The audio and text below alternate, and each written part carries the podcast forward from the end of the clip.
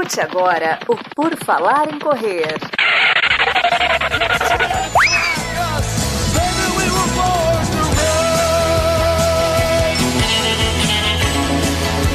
Are you ready to run?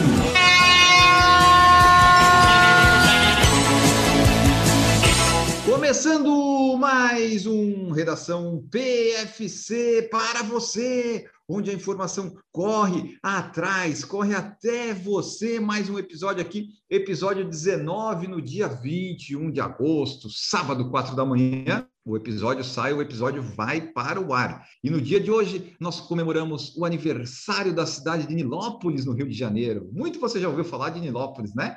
Eu tenho certeza que sim. E também São João do Meriti está de aniversário hoje. Parabéns para você que é de São João do Meriti. Eu, Enio Augusto, vou trazer aqui todas as informações que você precisa saber, junto com Maurício Geronasso. Tudo bom, Maurício? Bom dia, corredores. Vamos lá escutar as notícias e partir para o longão. Vamos lá, Enio. O que, que você tem de novo aí? Tem mais um convidado aí, não tem? Tem, e esse convidado não é novo. Ele tá, tá, tá bem, bem velho aqui já no podcast. Acabamos né? de acordar, acabamos de acordar. Tá... Desculpa aí, audiência. É, tô com as olheiras aqui, mas Marcos Boazzi tá acordado, tá por aí? E aí, pessoal, tudo bem? Acordado aqui, quatro da manhã, já me preparando para o treino daqui a pouco. Vou só escutar as notícias aqui rapidinho e depois vou fazer meu treino de sábado. E eu recomendo também, se você, eu tenho feito isso, eu estou ouvindo correndo as notícias e assim, nossa, que programa bem editado, bem produzido, como eu fico informado nas ruas da cidade. Meu longuinho deve ser de 15 quilômetros, então dá para ouvir várias redações PFC. It's time for the news. Nós vamos começar com um negócio que a gente foi acumulando das Olimpíadas, que são as majors. As majors foram divulgando a lista dos lineups, né, o Marcos Boas? Várias, foi Boston, Chicago, Nova York, Berlim, Londres, acho que só Tóquio eu não vi. Todo mundo anunciando o pelotão de elite aí. Por qual major você quer começar? Você quer começar com a mais estrelada ou a menos estrelada? Eu vou te falar a verdade, por causa do meu toque, eu quero começar com a que vem antes no calendário. Belíssimo critério. Então vamos começar com Berlim, certo? Berlim, que vai ser dia 26 de setembro. Exatamente. Berlim foi bem resumida. A única coisa que ela anunciou até agora foi o Kenenisa Bekele.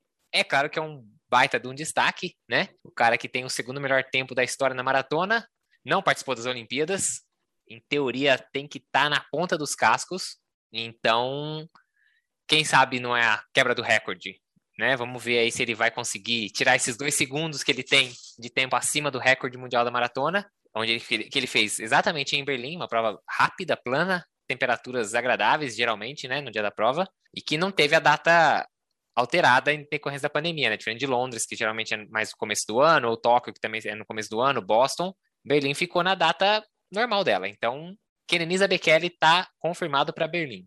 É, e na verdade, Berlim anunciou o Bekele, não precisa anunciar mais ninguém, pelo menos no masculino, né? Tipo assim, ah, eu tenho o segundo melhor corredor de todos os tempos, e, e, e tá bom, né? O Bekele ele tem 2,0141, que é o segundo tempo da história, ficou só dois segundos do Kipchoge lá na maratona de Berlim em 2019 ele né, tem, já está aí com seus 39 anos, eu acho, né, mas ainda está conseguindo correr bem. Tem aí algumas lesões que vêm e vão, mas não participou das Olimpíadas, como o Márcio falou, e aparentemente é para as coisas correrem bem lá em, em, Berlim, já que o Kipchoge não vai participar de nenhuma Major. Aí, nós não vamos pular para a próxima, porque o, o Bekele resolveu que vai correr em Nova York também, dia 7 de novembro, e daí a gente vai ter que falar de Nova York.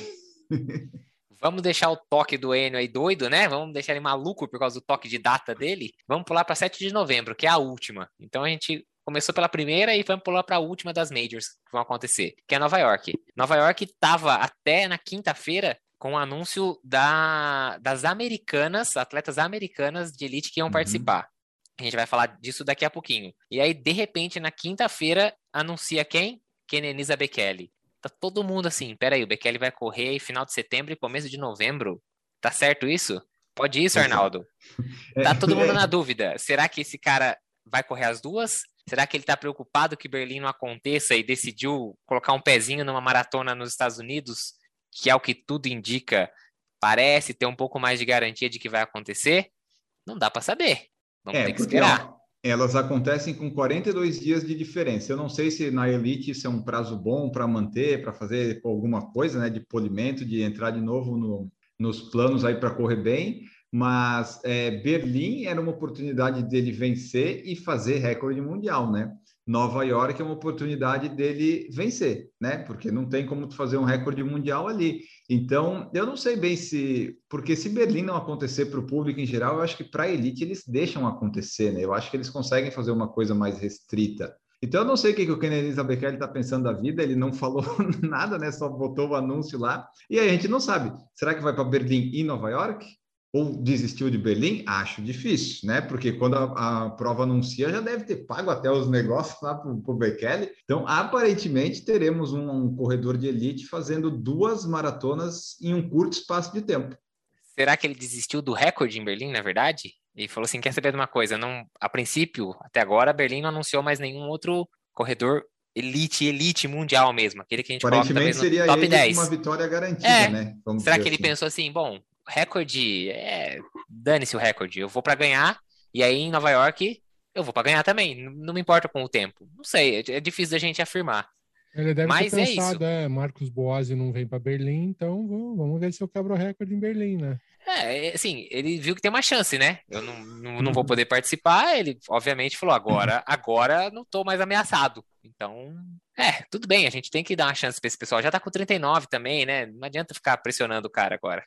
Exatamente, exatamente. Bom, e continuando em Nova York, então vamos falar do field feminino, que teremos duas medalhistas olímpicas, a Pérez Jepchirchir, keniana, que ganhou a medalha de ouro né, na maratona olímpica, e a Molly Seidel, que foi meio que uma surpresa aí, ela ganhou a medalha de bronze. Ambas estarão New York City Marathon. Deixa eu ver, ah, vai ser a edição de 50, né? O 50 aniversário. Vai ter essas duas. Deixa eu ver quem mais que vai estar aqui. Você tem aí os outros nomes, Marcos? Eu estou perdido não, aqui. Não, as americanas já confirmaram também. As outras, todas as outras, as outras americanas que confirmaram também estavam na Olimpíada. Então, a Sally Kipiego e a ah. Alifine Tuliamuk, as, né, elas duas, junto com a Molly Seidel, competiram na maratona nas Olimpíadas. E a Emily Sisson competiu nos 10 mil na Olimpíada de Tóquio agora. Ela também confirmou presença na Maratona de Nova York. É, essas são alguns dos destaques. E como último destaque, a gente estava falando agora há pouco do Bekele correr duas majors, né, nesse intervalo dessas majors todas concentradas. A última também que acho que vale um destaque aqui é a Deslinden. A gente já falou dela aqui alguns episódios atrás. Ela quebrou o recorde de 50 quilômetros alguns meses atrás, né, durante a pandemia, e ela confirmou que vai participar de Nova York e que também vai participar de Boston. Então, também já dá para a gente fazer um link agora para Boston, porque a Deslinden confirmou a presença nas uhum. duas. E se a gente estava achando que o Bekele era muito louco de correr uma prova 26 Verdade. de setembro e outra 7 de novembro, a Deslinden vai fazer isso entre 11 de outubro e 7 de novembro, ou seja, menos de 30 dias entre uma prova e outra. Então, se o Bekele é maluco, a Deslinden é um pouquinho mais. É verdade. Mas só antes da gente, já que está cheio de links aí lá para Boston, deixa eu só trazer aqui algumas informações de números que podem interessar ao pessoal ou não. A Emily Sisson, ela terminou em décimo nos 10 mil metros na, na, na Olimpíada, fez 31,9. A, como é que é aqui, ó? A, é, ela detém também o segundo tempo mais rápido do field, 2:23.08, apenas atrás da Desliden, que fez 2:22.28 de 2011. Isso nos americanos, né? A keniana, a Jep Shirshir, ela vem não apenas para vencer, mas ela vem numa, numa sequência de seis corridas ah, ganhando. Ela participou de seis maratonas, as últimas seis ela ganhou. Então ela é uma das favoritas aí para ganhar, porque tipo assim, não dá para comparar ela com a Molly Seidel a princípio, né? A Molly Seidel só num eventual né, coisa que aconteça, porque a Jep é a grande favorita. Então, ela vai lá para tentar ganhar mais essa. Dessa vez, não vamos ter a Mari Keitani, que foi quatro vezes campeã lá. Não vai participar da prova a primeira vez desde 2013. E agora sim a gente pode ir lá para Boston. Vamos sair de Nova York para Boston. É pertinho, se você olhar no mapa ali, não é, não é muito longe, não. Dá para ir de carro. É, vamos falar de Boston, então, Marcos Boas. Vamos lá. Boston. No tu viu que eu queria fazer na sequência das datas e. É, já, das... já cagou tudo. Boston é dia 11 de outubro.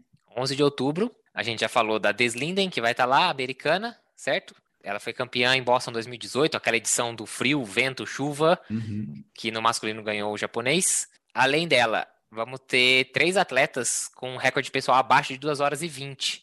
Opa, Elas são a Ibrugal Melezi, a Mari Dibaba, opa. são as duas da conheço. Etiópia, e a Edna Kiplagat, do Quênia. Essas Hum. três têm o recorde pessoal abaixo de 2 horas e 20, o que é um tempo bastante forte. No masculino, da Etiópia, a gente pode destacar o Azefa Men- Mengusto, que tem 20406 de, per- de recorde, de recorde pessoal, e o Lemi Berhanu, que tem 20433. Pelo lado do Quênia, Benson Kipruto e Wilson Chebet são os dois destaques. Os dois com tempos na casa de 205, né? O Kipruto 20513 e o Wilson Chebet 20527. O Kipruto tem de destaque também ainda a vitória na maratona de Toronto em 2018.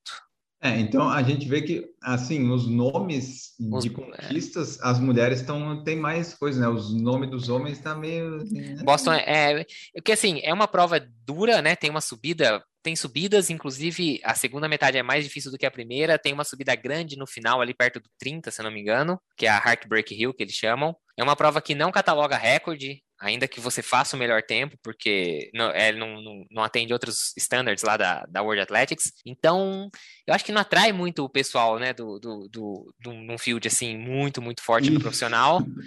E E dessa de vez nome, é um, assim, Dessa vez é um dia depois de Chicago, tu tem Berlim um pouco antes, tem Londres ali também. É, eu, eu- eu acho que o, o trunfo dela é a data, sem abril. Agora, quando ela caiu no meio das outras majors, que você tem majors muito mais rápidas, e que acho que até com mais visibilidade, que acho que assim, Boston tem essa, essa mágica entre os corredores, mas eu acho que apelo ao público, talvez Londres, é, Nova York e Berlim tem um apelo mais forte, ao- junto ao público geral, tá? Não tô falando aos corredores. Então, o pessoal que vai aí não, não são os nomes mais famosos, né? Não, ela não é tão estrelada assim, com aqueles nomes de muita fama.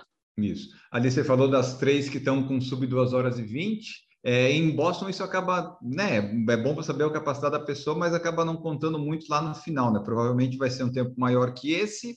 Ahn, só falar que a Edna Kiplagat venceu Boston em 2017 e o, nós teremos o americano, o Abdi Abdirahman, ele vai estar lá na, na, na largada e ele tem 44 anos. Foi o americano que estava participando nas Olimpíadas. É, ele fez a, a maratona olímpica e ele está correndo acho desde 2000, 2004 as Olimpíadas, seja em provas curtas ou longas, é um dos destaques, vamos dizer assim, também. O pessoal não está indo muito para Boston porque tem Chicago que é ali pertinho também. Se você for ver, dá para ir de carro também de Boston para Chicago para fazer, fazer essa tour, né? É, vai ter Chicago dia 10 de outubro, um domingo, obviamente, né? Que Boston é na segunda, e ali tem um, um field que é um pouquinho mais interessante, pelo menos o nome masculino e feminino, né? Os principais nomes. Eu diria que o feminino, principalmente, né? O masculino dos nomes, do mais famoso que eu, pelo menos eu conheço ali é o Galen Rupp dos Estados Unidos, inclusive Ah, é o- verdade. O, o Maurício- Rupp- O Maurício Uhum. falou dele semana passada, né, no, no, episódio anterior aí. E aí a gente tem seis atletas com sub 206 no masculino, o que é um tempo É. bom, mas não é aquele, nossa, que coisa espetacular. Então também são nomes não tão conhecidos entre esses, esses atletas, tem o Seifu Tura da Etiópia e o Getané Mola, da também da Etiópia. Já no feminino, eu diria que os nomes são um pouco mais conhecidos. Tem a Sarah Hall, que ela tem o segundo melhor tempo americano da história na maratona, e a keniana Ruth Sheptenengit. Isso. Ela é recordista da meia e tem o quarto melhor tempo da história da maratona feminina. Ela estava nas Olimpíadas, né, Enio? Mas não completou Ela a prova, abandonou correto? no quilômetro 30. Exatamente. Ela vai estar lá em África Chicago. Tem a Sarah Hall, o brasileiro tem a Sarah Jane. Vamos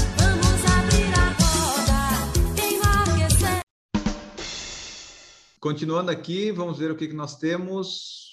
O Galen Rupp já venceu essa prova em 2017, é isso mesmo? Olha só, que interessante. O Getani Mola venceu a Dubai Marathon e o Hassan El Absi do Bahrein foi segundo colocado na maratona de Valência.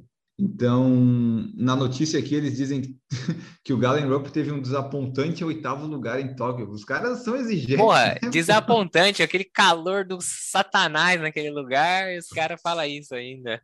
Mas então é isso. Eu achei que na verdade ia ter nomes aqui quando eu vi Ruth, Jeptentite e Galen Rupp, mas na verdade, com tanta major no segundo semestre, ficou muito dividido, né? Eles estão devem estar penando para achar aí o pessoal.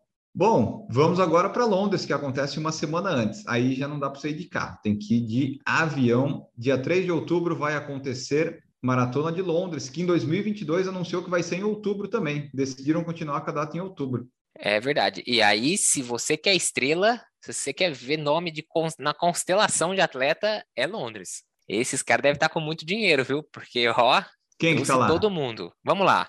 O pódio do ano passado no masculino tá inteiro. Então tá o Kitata, que foi quem ganhou, o Kipchumba, que ficou em segundo, e o Sisai Lema, que ficou em terceiro.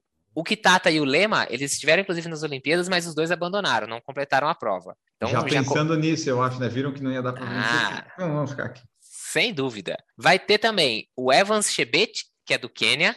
Ele foi o campeão de Valência em 2020 e com o tempo que ele fez em Valência, foi o melhor tempo de 2020 na maratona. Claro, a gente teve menos provas, mas foi um tempo de 2:03:00. É um tempo de respeito. Então, assim, mais um cara forte pro field. Vai ter também o Birhanu Legezi, da Etiópia. Ele é bicampeão da maratona de Tóquio e detentor do terceiro melhor tempo de maratona da história, 2:02:48. Então, assim, o field masculino tá forte. Pódio atual, o cara com o segu- o terceiro melhor tempo da maratona da história e o cara que teve o melhor tempo de maratona em 2020, que é 12 segundos acima do terceiro melhor tempo da história. Então, assim, o field masculino não tá, não tá fraco, não. Aí você fala assim, e o feminino, será que tá à altura? Ô, feminino Ah. vem coisa boa. Bom, começa com a Brigitte Kosgei. Ela é bicampeã de Londres, recordista da distância e medalhista de prata na Olimpíada que acabou de acontecer. Junto dela vai estar a Joyceline Jep Kosgei, que ela foi vice-campeã em Valência o ano passado. Aí, para finalizar bem, Rosa Derege, que estava na Olimpíada é da Etiópia e tem o décimo melhor tempo na distância, e a Birhane de Baba, que é da Etiópia também, que ganhou Tóquio 2015 e 2018.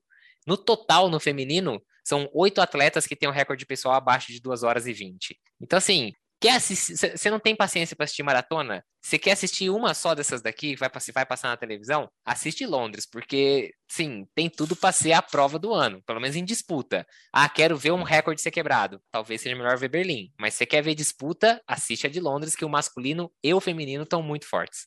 É, a Kosgei ganhou, ganhou 2019-20, né? Que você falou.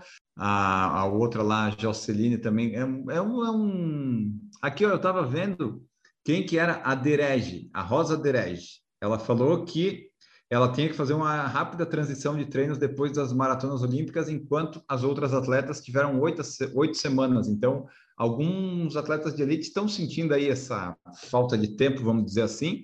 E nós temos aqui o Kitata. O Kitata desistiu da maratona, né? Deu uma abandonada lá. E nós temos aqui o motivo. Ele se justificou, se explicou. Eu estava to muito desapontado de ter que desistir da maratona nos Jogos Olímpicos. Mas eu não consegui me adaptar ao clima do. Japão. It was very Tava cold in muito frio na Etiópia antes de chegar em Tóquio. E o clima mais quente cobrou seu preço no meu corpo. Disse o Kitata lá em Londres. Então é isso aí. Ele viu que o tempo, tipo, ah, não, no Quênia tá frio, né? Corredor cheio de frescura. Ele, não, aqui tá muito quente. Não, eu vou focar em Londres. não sou bobo. Vou ganhar dinheiro. I, I will make some money. Bom, vamos lá aqui. A última prova que nós temos. Tóquio. Tóquio vai ser dia 17 de outubro. Tóquio não tem nada para falar, né? Não, eu, não- assim, não, eu procurei, não consegui encontrar nem nada, absolutamente nada. Nada, nada, nada, nada. Mas assim, ó, se você quiser fazer um tour pelas majors, dá pra fazer, ó, Berlim, aí você voa pra Londres, de Londres você tem que voar pra Tóquio. Aí aproveita que você tá em Tóquio, pega o avião para os Estados Unidos, faz uma escala em Los Angeles, certo? Aí você desce lá na outra costa. Aí dá pra fazer, ó, Nova York, Chicago e Boston, tudo ali mais ou menos perto. Tá tranquilo pra fazer as seis majors esse ano, eu acho, hein? Exatamente, eu, eu faria. Se eu tivesse dinheiro, eu faria. Se eu tivesse vacina, se não tivesse uma pandemia, talvez, talvez, talvez. Bom, então, pessoal, essas aí foram nossas notícias, atualizações sobre as World Marathon Majors. Falta aí pouco mais de um mês para começar nessa loucura, essa insanidade. E nós vamos trazendo as informações aqui. O que tiver de atualização, nos próximos nós trazemos aqui para vocês. E agora vamos falar de um lançamento, atualização. Eu não sei bem como dizer isso, Marcos Boas. E a Coros fez um evento aí mundial, global, do lançamento do relógio. Mas, sinceramente, eu como jornalista de corrida, eu não acompanhei que eu tinha coisa mais importante para fazer, já que você ia conferir. Mas me diz, o que, que é esse novo relógio? O Maurício pode já trocar o Garmin dele ou não vale a pena? Ó, a Coros anunciou, na verdade, dois relógios. É difícil chamar de dois novos relógios, né? Um é praticamente um relógio novo, uma atualização bem grande. O outro é uma edição especial do Pace 2.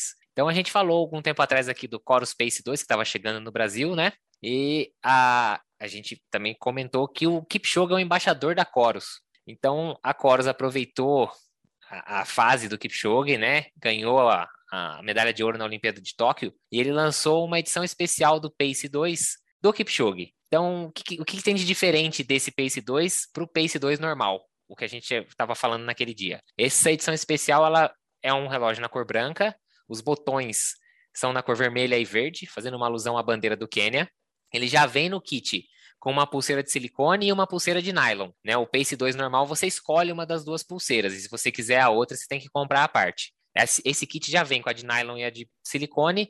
As duas também têm os detalhes em branco, verde e vermelho, fazendo alusão à bandeira do Quênia. E vem também no kit o Chorus Pod, que é um dispositivo que vai no tênis dos atletas. Não sei se vocês repararam, tinha vários atletas correndo com um dispositivozinho no tênis. Uh, esse dispositivo ele fornece métricas de corrida, é, cadência, altura de passada, comprimento de passada, essas métricas de corrida que alguns Garmins também fornecem. Esse dispositivo serve para isso. Uh, o relógio hoje em dia ele está em pré-venda no site da Coros, inclusive já no Brasil. O valor do kit completo é de R$ 2.879 e a entrega está prometida para a segunda quinzena de setembro. Como uma comparação, o é, que, que eu fiz? Eu peguei tudo que vem no kit, ou seja, o Coros, uma pulseira extra, seja nylon ou silicone, depende da que você escolher para vir com o relógio. E o pod, se você fosse comprar tudo separado, você pagaria R$ 3.227,90 o kit está saindo por 2,879, uma economia de mais ou menos ali bem próximo de 350 reais. Então, o relógio em si é igualzinho o Chorus 2, né? As funcionalidades do relógio.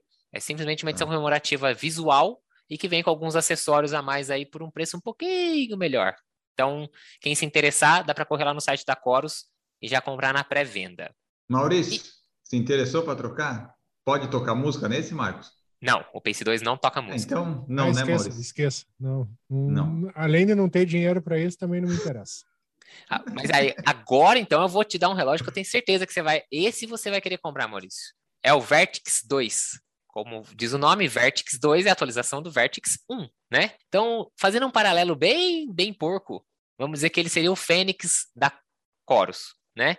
É um relógio bem grande, a tela inclusive é colorida, então é... o preço deve ser que nem o do Fênix. Ah, calma, vou chegar lá. Calma que eu vou deixar isso para o final. Vou, vou segurar a retenção do público aqui no podcast. Então, ele é o primeiro relógio de todas as marcas que vai contar com um chip que chama GNSS de dupla frequência. O que, que é isso?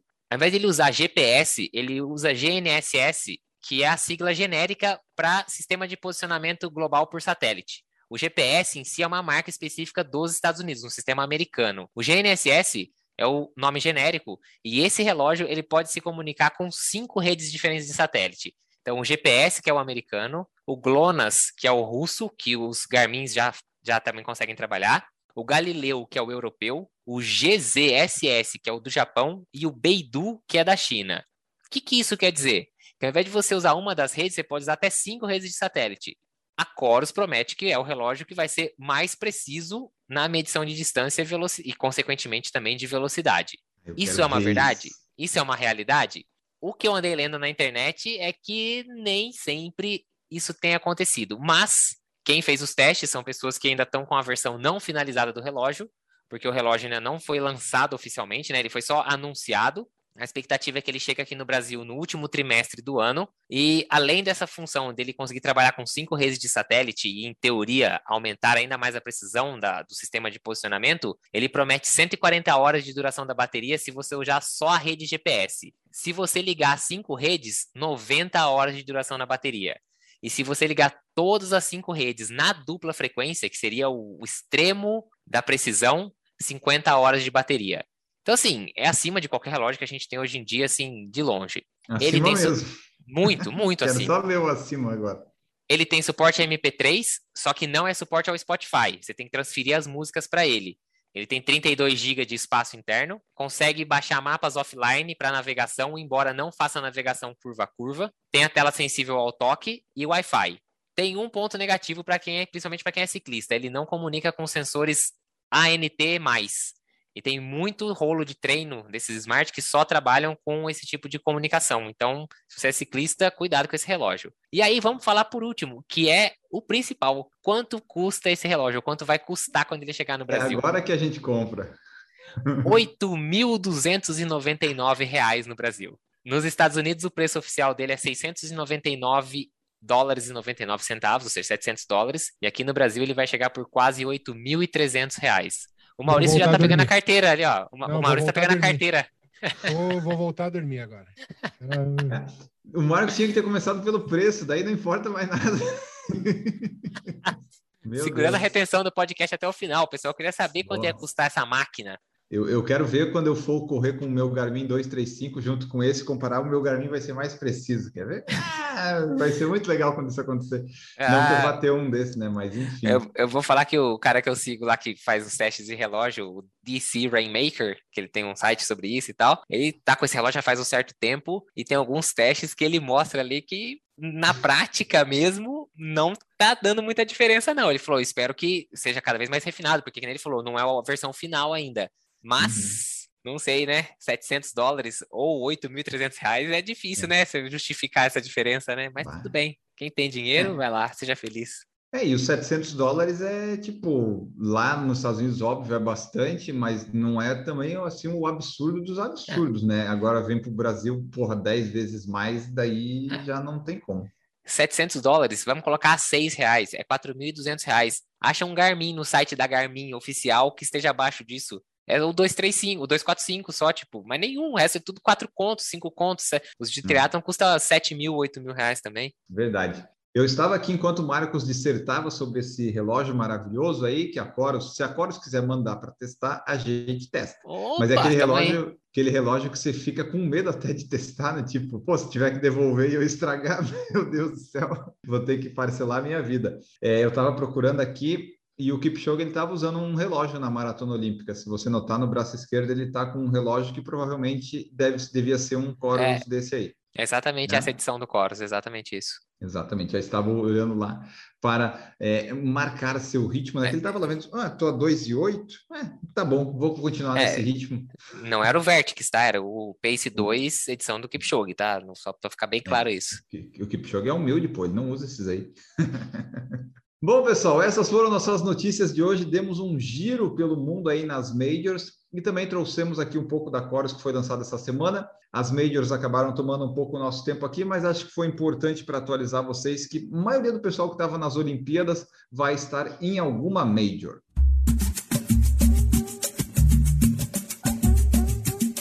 E agora nós vamos para o momento aguardado, esperado, momento off, que é quando a gente fala um pouco de não corrida por aqui. Maurício Geronasso, qual que é o seu momento off?